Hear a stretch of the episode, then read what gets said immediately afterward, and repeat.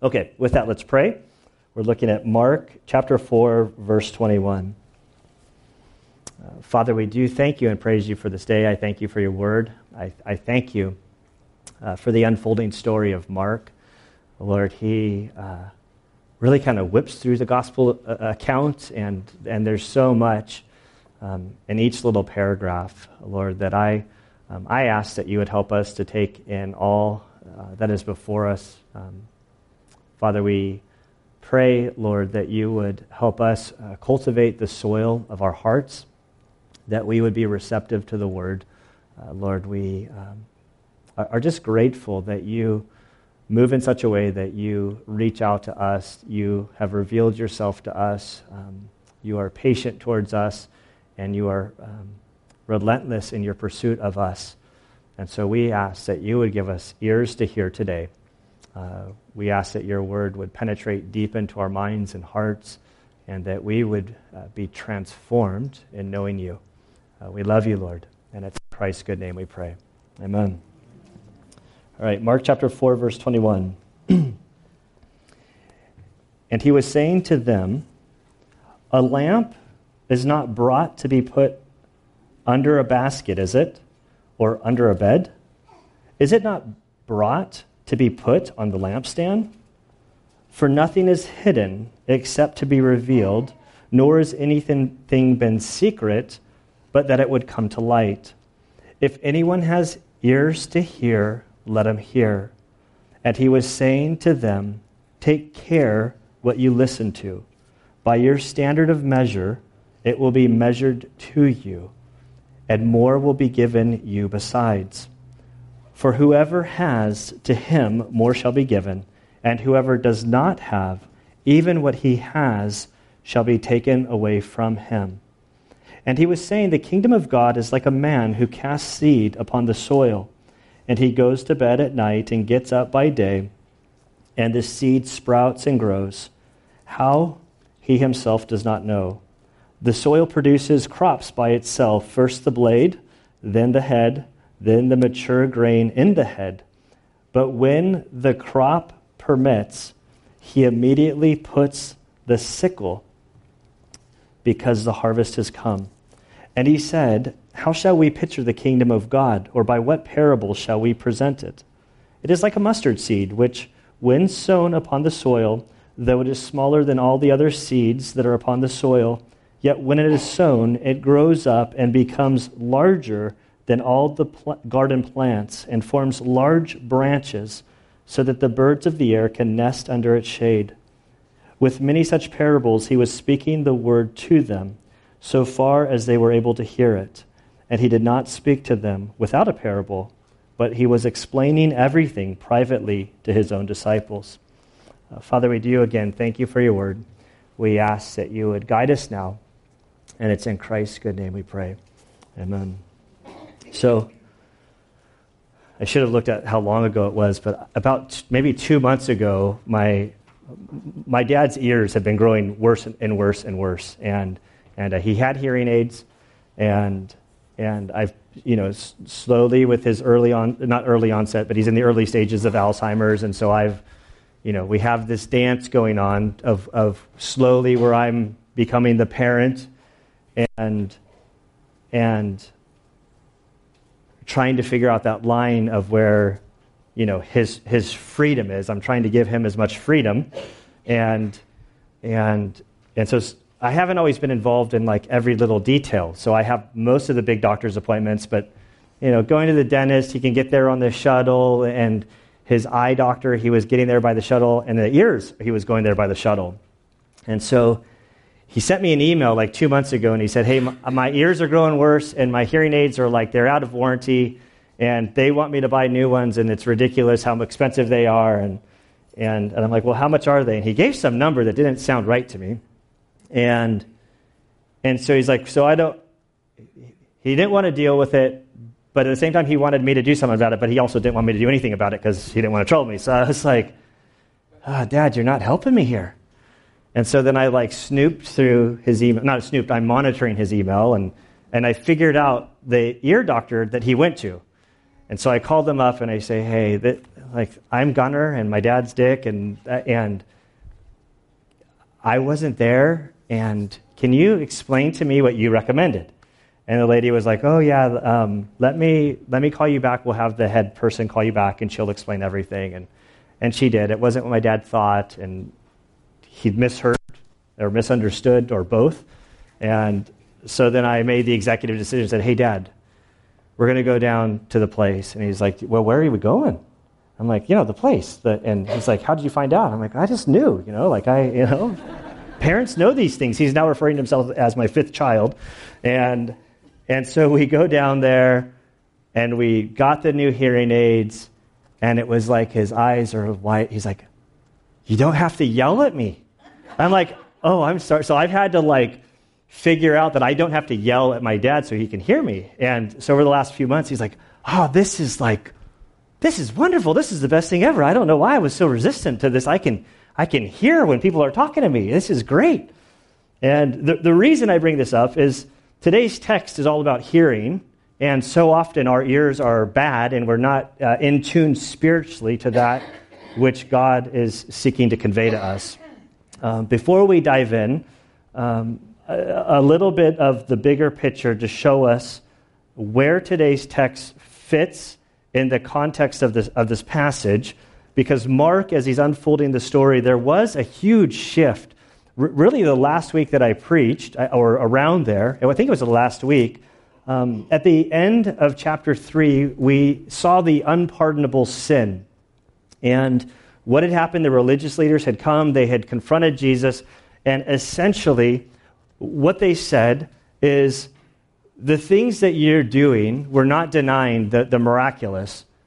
What we're saying, though, is the things that you're doing, it's actually the work of Satan. And that's when Jesus said, This is the unpardonable sin. To, uh, to, to accredit the Spirit's work to that of Satan is, is unpardonable. And sort of sandwiched in, on the outer ends of that, we see his family coming down from Nazareth, basically saying, He's lost his mind, he's gone crazy. We're trying to gather him up, bring him home, put him in a room that's padded and, and so he's embarrassing our family name. We're going to try to shut him up. And Jesus sort of ends the sort of who, who are my mother and brothers and sisters? It's those that, uh, that do the will of God. And so at that moment, there's like this seismic shift in, in the Gospel of Mark. He had been teaching openly to the people up to this point, but now that they have rejected him and started condemning him as the work that he was doing was of Satan, he began to teach in parables. And so in chapter 4, we see uh, the, the parable of the soil. Um, today, we see um, three more parables that sort of tie back into the parable of the soil. And as we continue, we'll see that Jesus' style of teaching is really to use parables, and it's, it's to, uh, to limit those that don't know God from hearing new information, and for those that have spiritual ears, that they're, uh, they're able to understand what's being said. Um, uh, so, two weeks ago, you guys covered the parable of the soils. Um, we saw four different soils they had different conditions and, and receptiveness to the seed, which is the Word of God, and how the seed flourished or didn't flourish within each of the soils. After he taught with this parable, his disciples are like, Jesus, we don't understand. And in verse 13, this is what Jesus says. He's, and he said to them, Do you not understand this parable? How will you understand all of the parables? And so the parable of the soil seems to be sort of like the, the master filter or the master key to understanding the other parables. Like all of the other parables are thought to tie into this parable, spe- specifically the three that we're going to look at today. Uh, we see the lamp, we're going to see the growing seed, and we're going to see the mustard seed. There's no explanation given in the text. The, the parables are given, and they make total sense if you understand the, the longer parable because it's the sort of the master key that helps us understand. Um, one commentator says this about these three parables because there are many who say, oh, these, these three are Mark's just kind of like randomly throwing parables in. There is absolutely nothing random about anything in the Bible, that it's spirit inspired and, and God used the human authors to specifically place each thing and each story in its place for a reason. And sort of coming back against those that say, oh, all of these are just random, they don't tie into each other, he says this uh, Mark brings these parables together to reinforce the main parable of the soils. These stories drive home the need for the response of faith to God's revealed word. And so, back to the hearing. Um, I think I want to zoom you into the, the, the, crux of the whole of this passage. Um, the phrase that you should highlight, you should circle, you should understand what Mark is recording of Jesus. The thrust is in verse 24. In the phrase, he says, Take care of what you listen to. Um, Luke 8:18, 8, which is the parallel passage, he puts it this way, so take care how you listen. Um, just to give you a quick overview, let's, let's uh, look at the whole of this chapter so that you see the, the word to hear uh, or listen. It starts out in verse 3 as the first parable is introduced. He says, Listen to this. So listen. Verse 9. And he was saying, He who has ears to hear, let them hear. Verse 12. So that while seeing, they may see and not perceive, and while hearing, they may hear and not understand. So there we have hearing again. Shifting down to verse 20. And those are the ones who the seed was sown on the good soil, and that they hear the word and accept it and bear fruit 30, 60, and a hundredfold. Verse 23 If anyone has ears to hear, let him hear.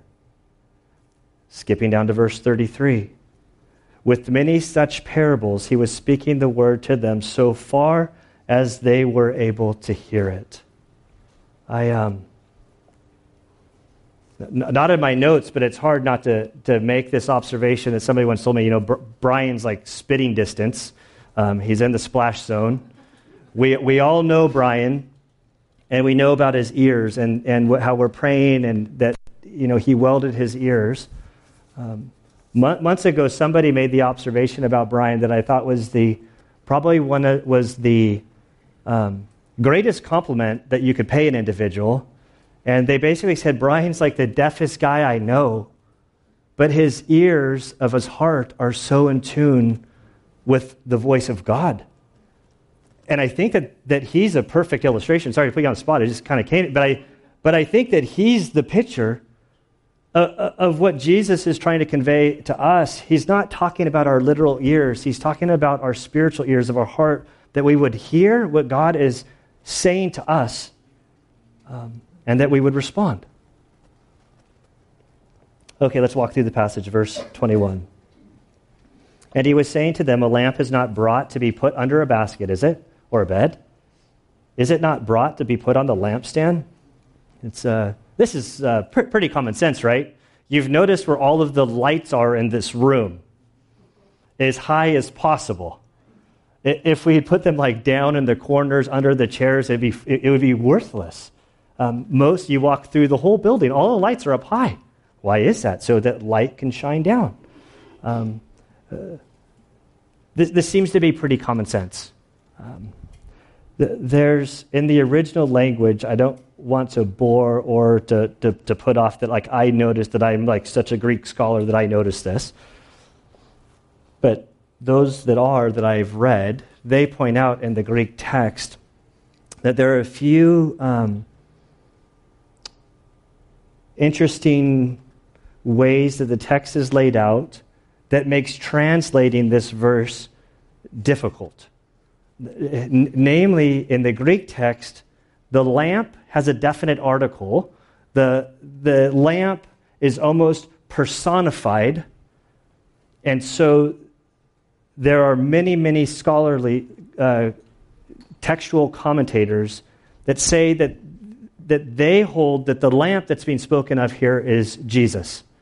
And without reading too much in the text, sort of making the text say maybe something that it doesn't say, I do think Jesus himself referred to himself as a light.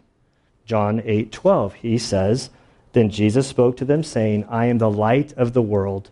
He who follows me will not walk in darkness, but will have the light of life.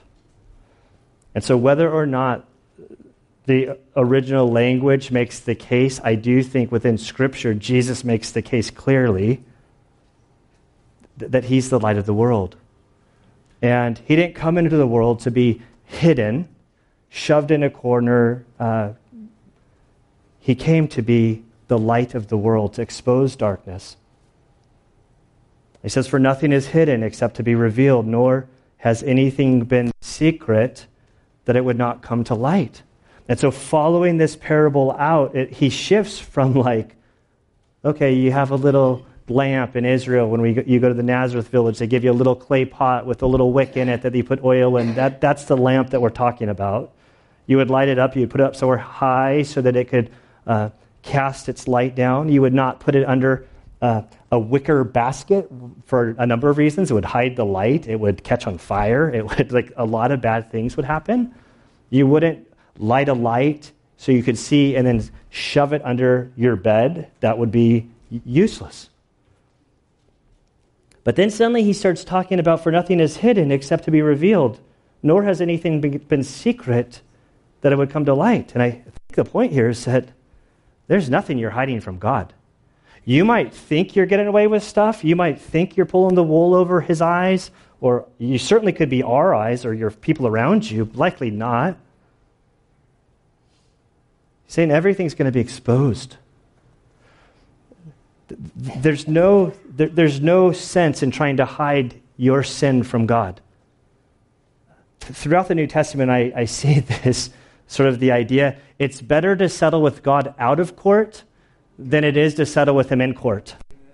And He's trying to offer us olive branches. He's trying to offer us this hey, I've paid for it all. All that, that sin you're trying to hide from me, I've paid for it. I'm offering you to be transformed. I'm offering you renewed life, uh, cleansing you to the innermost part of who you are in your conscience. And yet we run often like cockroaches to the light. Verse 23 If anyone has ears to hear, let him hear. And he was saying to them, Take care of what you listen to. This is the key. Take care of what you listen to. Like, what are the what are the voices that you're listening to? Are you even aware of the voices that are speaking to you that have set your culture?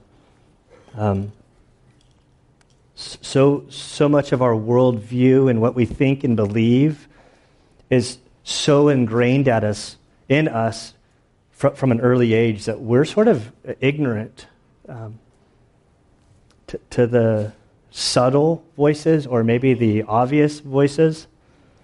Um, I'll never forget, kind of early in my Christian life, um, like arguing with some of those new Christian friends that I had that were sort of challenging me, and God bless them for challenging me. Like I, like I, I, am really great. I was ticked off at them at the time, but I, but I remember um, they were really challenging me on the kind of music I listened to.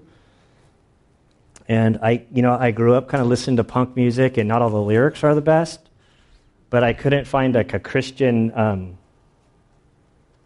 uh, equivalent. Uh, then I found the supertones, and that kind of helped me out.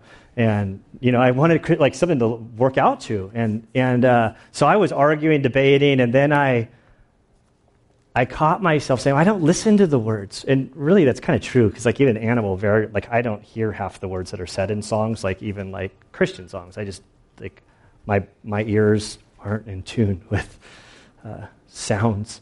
And, uh, but I caught myself one day with the lyrics of a band NOFX, that had pretty like just vulgar stuff. And I it was like the spirit of God just like like now I was not fighting with Christian friends now I was fighting with God. And so you know I find that I'm dating myself more and more but CDs we still use CDs and and I had all of these CDs and it's like what was I going to do with the CDs and first I thought, well, it'd be so like waste not, want not. I should just give them to friends, you know, like. And then I was uh, like, I kind of not that I was hearing God's voice audibly, but it was like, Gunnar, that's not what I'm asking you to do. And because I was feeling like convicted, well, if I'm getting rid of this because I don't think it's good, why would I pass it on to my buddy? And and so I remember there was a Christian bookstore, and I sat out there with my little case at the trash can. People are walking in the Christian store and snapping each CD and putting in the trash can. Because I knew that these voices, suddenly God had reached me to the level that I was convicted that the voices I was listening to weren't helping me in music. But have you ever been convicted uh, by maybe something that the media is telling you, TV, movies, your peers, your music? there, there, there is a spiritual battle for your mind. God wants your mind. Romans 12:2 says, "And do not be conformed to this world, but be transformed by the renewing of your mind." And there are voices, the world, the media, the news, every which way, trying to dump stuff into your brain that goes counter cultural or counter biblical. And God's saying, Hear my voice, hear my voice, put my word into you, allow me to be the voice that you hear. And so often we ignore that voice, or we just totally rebelliously walk away from that voice, not like knowing, but saying, I'm just going to be disobedient and I would rather listen to this because that's what I want to do. Because that's what we two year olds do, you know? Um, I'm speaking to myself, not just, you know. Um, then he goes on and says, missing here? Uh, by your standard of measure, it will be measured to you, and more will be given to you. For whoever has, to him more will be given, and whoever does not have, even what he has shall be taken from him. Now, this isn't like the prosperity gospel. This isn't like. Uh, the, what this is talking about is your spiritual capacity. That's the context. And I'm not a computer programmer, but I did computer programming long enough to learn the phrase garbage in equals garbage out.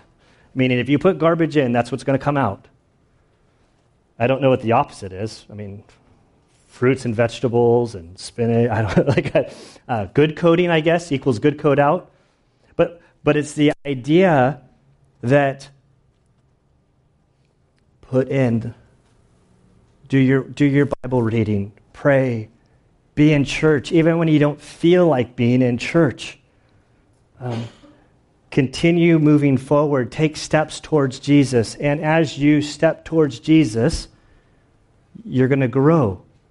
And, and, and you're going to move forward, and it's going to progress, and you don't know how this fruit will manifest itself down the road. Um, Galatians 6 7 says this Do not be deceived, God is not mocked. For whatever a man sows, he will also reap. And I think that what Jesus is saying is keep moving forward. As you uh, commit to, to giving yourself of the Lord and growing in the things of the Lord, that will be multiplied. And even if you have very little and you don't, uh, the phrase use it or lose it comes to mind. That if you, when you were a child, your parents invested in you and you had a little bit of something, but then you go the rest of your life, you're going to lose whatever you have. So I have some thoughts on this section. So as I look at this first parable, there seems that there's an individual responsibility to respond to the light, kind of dovetailing from that, that first parable that, that I desire. I can't speak for you. I desire to have a good soil that, we're, that God's word and his spirit can flourish in my life. And, and so there's this individual responsibility to respond to the light. Um, Ephesians 1.13 talks to the church in Ephesus, and it and Paul says, You, after hearing the gospel that Jesus died for you, he sacrificed his, himself for your debt, that you might respond to him so that you could have life. And so there's this, there's this individual responsibility to the light, which then bleeds out into the responsibility that once you've responded to the light, now you have, like, you've dipped your little wicket into his light, and now you have his light. And then there's a responsibility to do something with that light. And so there's this, this obligation to the church, which the church isn't this building or the organization, the church is the people. Like the church is the collectiveness of the people. If this building, for, I don't know, like something happened and we say, hey, we got to meet in somewhere else, the church is still gathering if the people are there. And so Ephesians 3:10 says this so that the manifold wisdom of God might now be made known through the church so that as we've received the light, we're not to bury it, hide underground. We have, an, we have this individual but together collective responsibility to be the light of the world, like the, to reflect His light. Um, and, and, it's fulfilled in us. I, I, think it's beautiful. Like when when Henry's like, you know, he approached me about this Wednesday. He's like, "Well, I don't want to put the church out there, and I don't want to like it's gonna like you know nobody likes the development or whatever." And like, I don't care. Like, I don't care if the church, like, regardless of what Valley Center community does, this church is going to, my prayer is that this church would be here for as long as humans are in Valley Center. And so, you know, you individually might not like something that happens in the town, and you might leave the town. But my prayers that Grace Point Church would remain, regardless of what the community looks like. And so I think it's an absolutely biblical and wonderful idea to meet on Wednesday, to go down there and like one side, like there's still a little boy in me that like that, like there's a little John Johnston in me that never got out. Like never like like there's like a bunch of Tonka trucks out there that are like bigger than life size that are doing all sorts of stuff that I have no idea what they're doing and I wouldn't even know how to like start one up and do like what but there's something about seeing what they're doing that's fascinating. And now I'm distracted, like I'm thinking about those Tonka trucks. But, but people are coming. Th- that will be our community 10, 20, 30 years down the road, like another 50 years. How, like that will be a part. And, and what I see in Scripture is that we want to pray for our leaders, pray for the people that are coming. How, how can we be the light of Christ in that plot of land that used to be dairy cows? I don't know. That's why we're going to pray. Um, I don't know where your life takes you day in and day out, but wherever day in and day out is, that's where you're to be the light as a part of the church. So now he's going to get into the sower. Verses 26 through 29 is where it ends. This parable is unique to Mark. It's not in any of the other Gospels. And so we read, and he was saying, The kingdom of God is like a man who casts seed upon the soil. And he goes to bed at night, and he gets up by day, and the seed sprouts and grows. How he himself does not know. The soil produces crops by itself first the blade, then the head, then the mature grain in the head. But when the crop permits, he immediately puts in the sickle because the harvest has come. And so, this, the picture behind me, this is like, this is how they did their agricultural work. You go to the Central Valley today and they, you know, they, they use the machines that per, plow perfectly straight lines. I remember when we went up to Visalia about three or four weeks ago, we're driving through the valley, and Grace is like, I like it. This is symmetrical. I'm like, there's my OCD kid. Like, everything's like straight, square. I really, I really like it. I'm like, I like the valley too. And it's like, you're not, we're not moving to the, like, we're not coming for symmetricalness. To, and, and, uh, but then they just had like a bag and they would walk and they would just throw the seed out and where it came up, it would come up. And, and uh, I, remember a, a few years ago, Penny, I know I saw Penny. She's right there. Penny came in with this bag of stuff. She's like, You want some sort of flowers? I'm like, Yeah. I'm like, What do I do? She's like, Just, no, it was a peanut butter can. It was like a Skippy peanut butter can filled with seeds. She's like, First rain, take those out, scatter them over your bank, and just watch what happens. I did it. Birds came. It was dirt for a long time.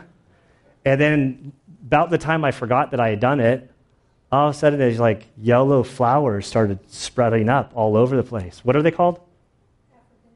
African daisies, started sprouting up. I'm like, where did these things come from? It's like, oh, Penny gave me a jar of seeds. I scattered them. I went to sleep. Totally forgot about them. Have no idea how it worked. I mean, we know about seeds. Like, you know, you plant them in ground, you add water, sunlight, and something happens, but it's a miracle. Like, it's, we can tell you the what, but we can't explain the what. Like, how, how did God do this? And, and that's basically what he's saying. The sower goes and he casts the seed. He goes to sleep, and next thing you know, what do you know? There's a little sprout. So now I'm throwing seeds on our bank, and it's like now, like Ellie and I are like, oh, let's do poppies. So now we see like a little sprout. It's like, what'd you do? Nothing. I just threw them out there. They're not as like orderly as I'd like them to be. But he says he watches them go. And, and when it's time, he gets out the sickle and he begins to like harvest the, the, the crop. There's some that will say, because they see the word sickle, they're like, oh, this has to do with revelation and the judgment. See, there, there's no evidence that there's any sort of intention of this parable being uh, sort of looking to Jesus' judgment. This, the, this parable is kind of like the cousin of the parable in verses 1 through 20. And in verses 1 through 20, the focus is on the soil, the four different types of soil. This parable, the soil is not in view. Everything is totally and completely about the power of the seed the, the Word of God. Um, it's kind of like Isaiah 55:11 that says God's word will not return void. And there's, there's somehow you scattered the seed, and all of a sudden it's going to grow. It's going to do His work. It's powerful. Um, the Word of God has an ability to, to penetrate when you least expect it. You could put in all your hard work and studying, and you, I don't know why I'm doing this. And maybe it's 40 down years, 40 years down the road, something happens. Um, I, I've been slowly reading a book that Lindsay Gray has uh, recommended before the girls went to Africa, and it's called The Insanity of God. And so this guy basically is trying to start a church in Mogadishu, like when Mogadishu became famous, like during a war. And then he started to do a study on the persecuted church.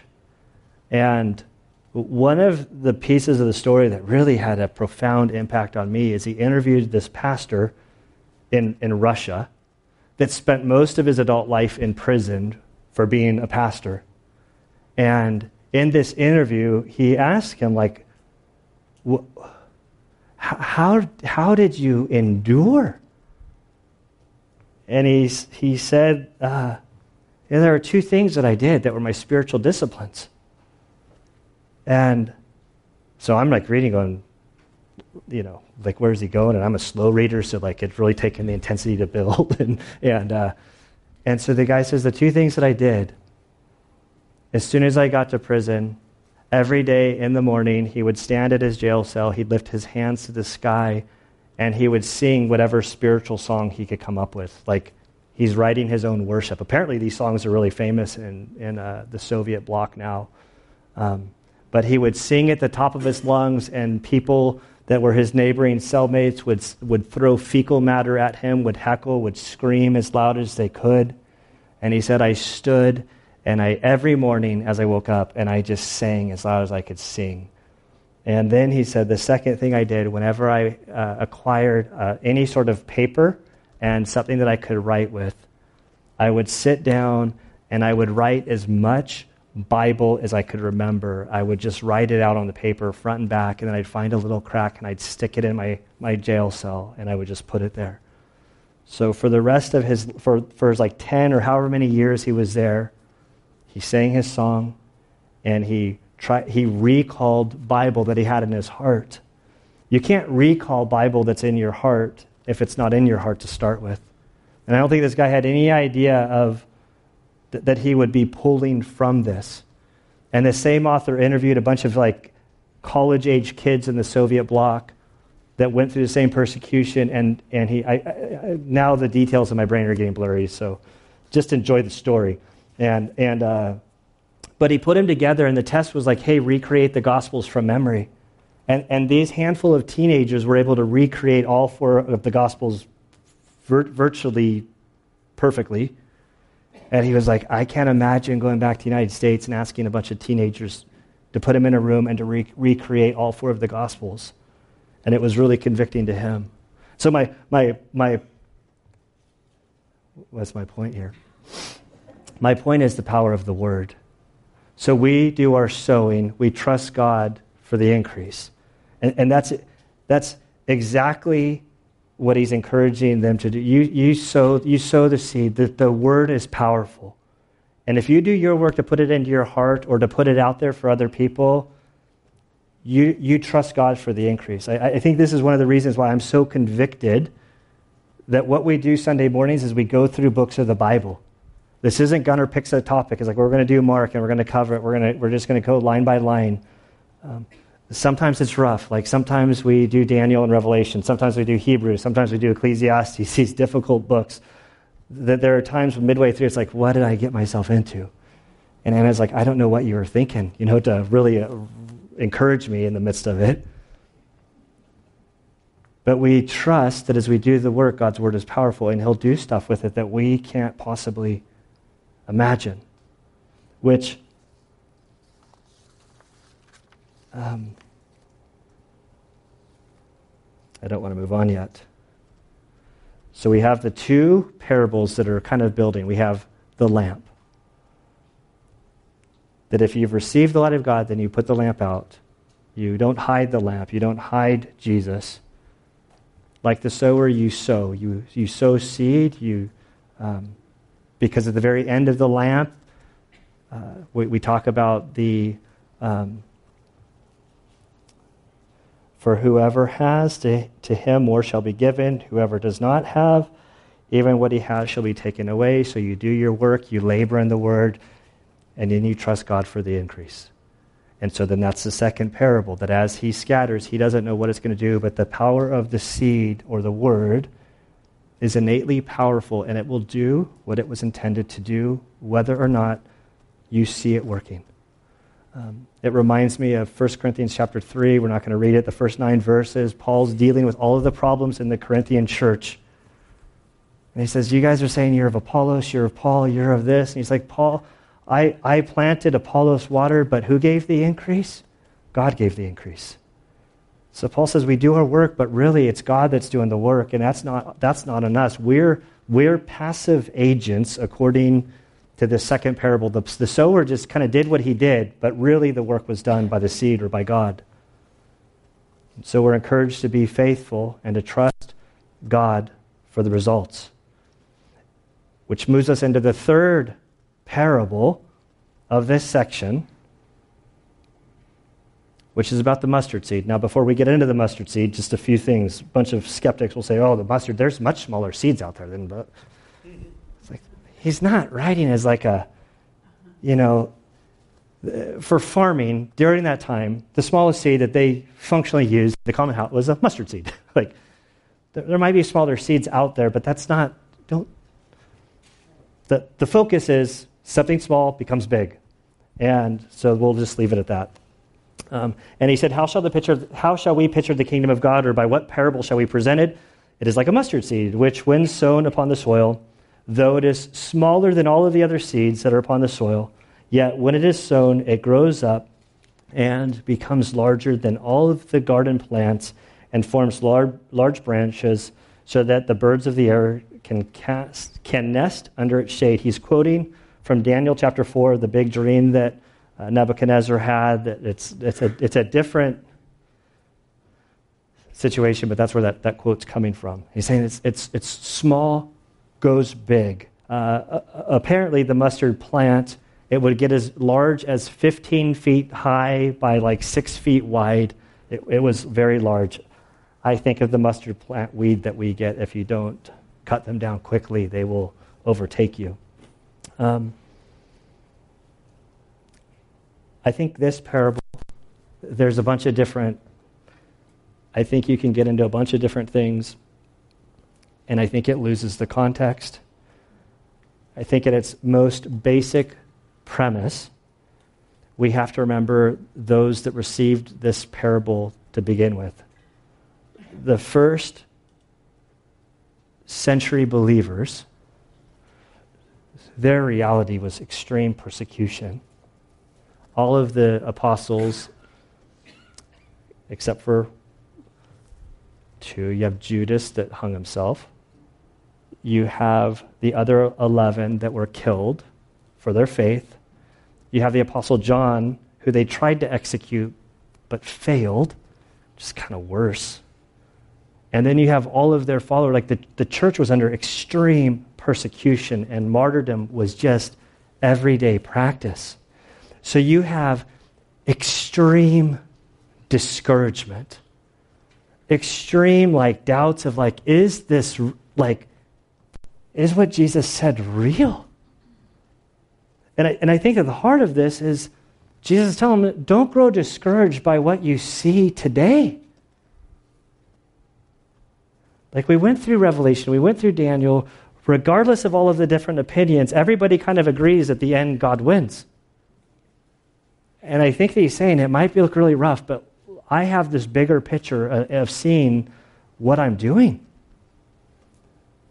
So don't, don't grow burdened like God's not at work, no matter how bad you're suffering. And then in verse 33, it says, With many such parables, he was speaking the word of God to them. For as far as they were able, able to hear it. And he did not speak to them without a parable, but he was explaining everything privately to his disciples. And so here we have the use of parables again that were told by, by Mark, and the other gospels sort of affirm that Jesus, after a certain point, began to teach in parables because there's two groups there's the outsiders and the insiders. And to the outsiders, the parable, it, it, it withheld information, and to the insider, they could get it. I want you nothing more than to be an insider. When you realize what Jesus did for you and you believe in him, we're told that you're uh, sealed by the Holy Spirit, that you're indwelt with the Holy Spirit. And suddenly you're able to understand a language um, that, that you've like never understood. Um, I've, with my dad, I've been on this sort of, um, it's, it's kind of caused me to have to, you know, cut things that I normally had time for. And one of those things recently that I've re started doing again that I hadn't been able to do for a while is go on ride alongs with law enforcement in Escondido. And uh, so people always ask, well, do you wear a headset? I'm like, well, I didn't used to. But then some things happened. and they're like, oh, like, like what? And I'm like, well, if you ever eat with a cop and you're out there, like I've learned you just got to scarf it, which really works well with my personality. Because like at any given moment, something can come over the radio and you got to leave. And, and, and, uh, but I was like, well, really for me, the, um, there, were, there were two calls years ago that I went on. Uh, the, the one we pulled up at El Pollo Loco in Escondido at like midnight. There like what looked like a teenage girl in the car, and I didn't have a radio. And there's like four cops all around this girl, and they're, I'm like twiddling my thumbs, going, man, El Pollo Loco smells really good right now. Like, I don't know what's going on. And then I'm just sitting there, like, not really, I'm like, the teenage girl, she's totally like harmless. Then all of a sudden I hear all the guys do this. unholster their guns. And I'm like, what just happened? And, I, and I'm like, hey guys, can somebody tell, like, I'm going to just go stand over here and you guys sort it out. I have. So from that moment, I've made it a point to wear a radio. And wearing a radio, you can suddenly hear, because like there's radio waves going around us, but you can't hear them with your fleshly ears. But with spiritual ears, you can hear. In 1 Corinthians chapter 2 verses 14 and 15 the apostle Paul writes, "But a natural man does not accept the things of the spirit of God, for they are foolishness to him, and he cannot understand them because they are spiritually appraised." I feel like that was me before I went on ride-alongs. I'm still like cops speaking their own language, and I can get like 50% of the codes that go by. I've learned the important ones that mean like lunch is over, we got to go and that sort of thing. and uh, but then he continues, and he says, "But he who is spiritual appraises all things, yet he himself is appraised by no one. For who has known the mind of the Lord, that he that that that he will instruct him?" But we have the mind of Christ. And I read that second part and I think of that day that my dad got those new hearing aids, and every day since, he looks at me, he's like, Gunner, that was so great. I don't know how you came up with that idea to get new hearing. I'm like, I don't know, Dad, it was pretty clever of me. you know, like, but he's like, I can hear and I can understand, and like the grandkids come and I can understand them. Jesus wants you to be able to hear what he's saying.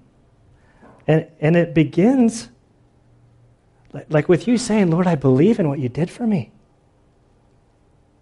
And, it, and, as long as you're actively resisting Jesus' uh, desire to like get involved in your life and, and to transform you, you're not going to understand. You're going to go to church, you're going to listen to messages, you're going to hang out with Christians, and you're going to, you're going to be like me at El Pollo Loco in the spiritual sense. Everybody else is like grabbing their guns and holding their ear, like, and you're like, what are you talking about? Like, what? You know, like, I, I don't understand. Suddenly you give your life to Christ. The Word of God makes different sense. That the voices that are speaking into you suddenly sound different. The, the movies that you thought were really funny movies, suddenly you're like, that's really not, that's really not that good. Like, I have some of my old favorite movies that, like, when I and I got married, I'm like, oh, I got to teach you American culture. But these movies I was watching, it was before I was a Christian, and it was like, okay, I didn't realize how bad that was. Suddenly you hear differently, you think differently. The Word of God penetrates deep within. So that you are transformed by the Word of God, so that you can do what Jesus is telling us to do in verse 24 take care of what you listen to. Let's pray. So, Father, we do thank you that you stepped into the human world, this world that we know as creator, that you stepped in as the light of the world, that you would expose darkness, that you would expose our sin. And Father, I pray for those in this room that maybe have heard you,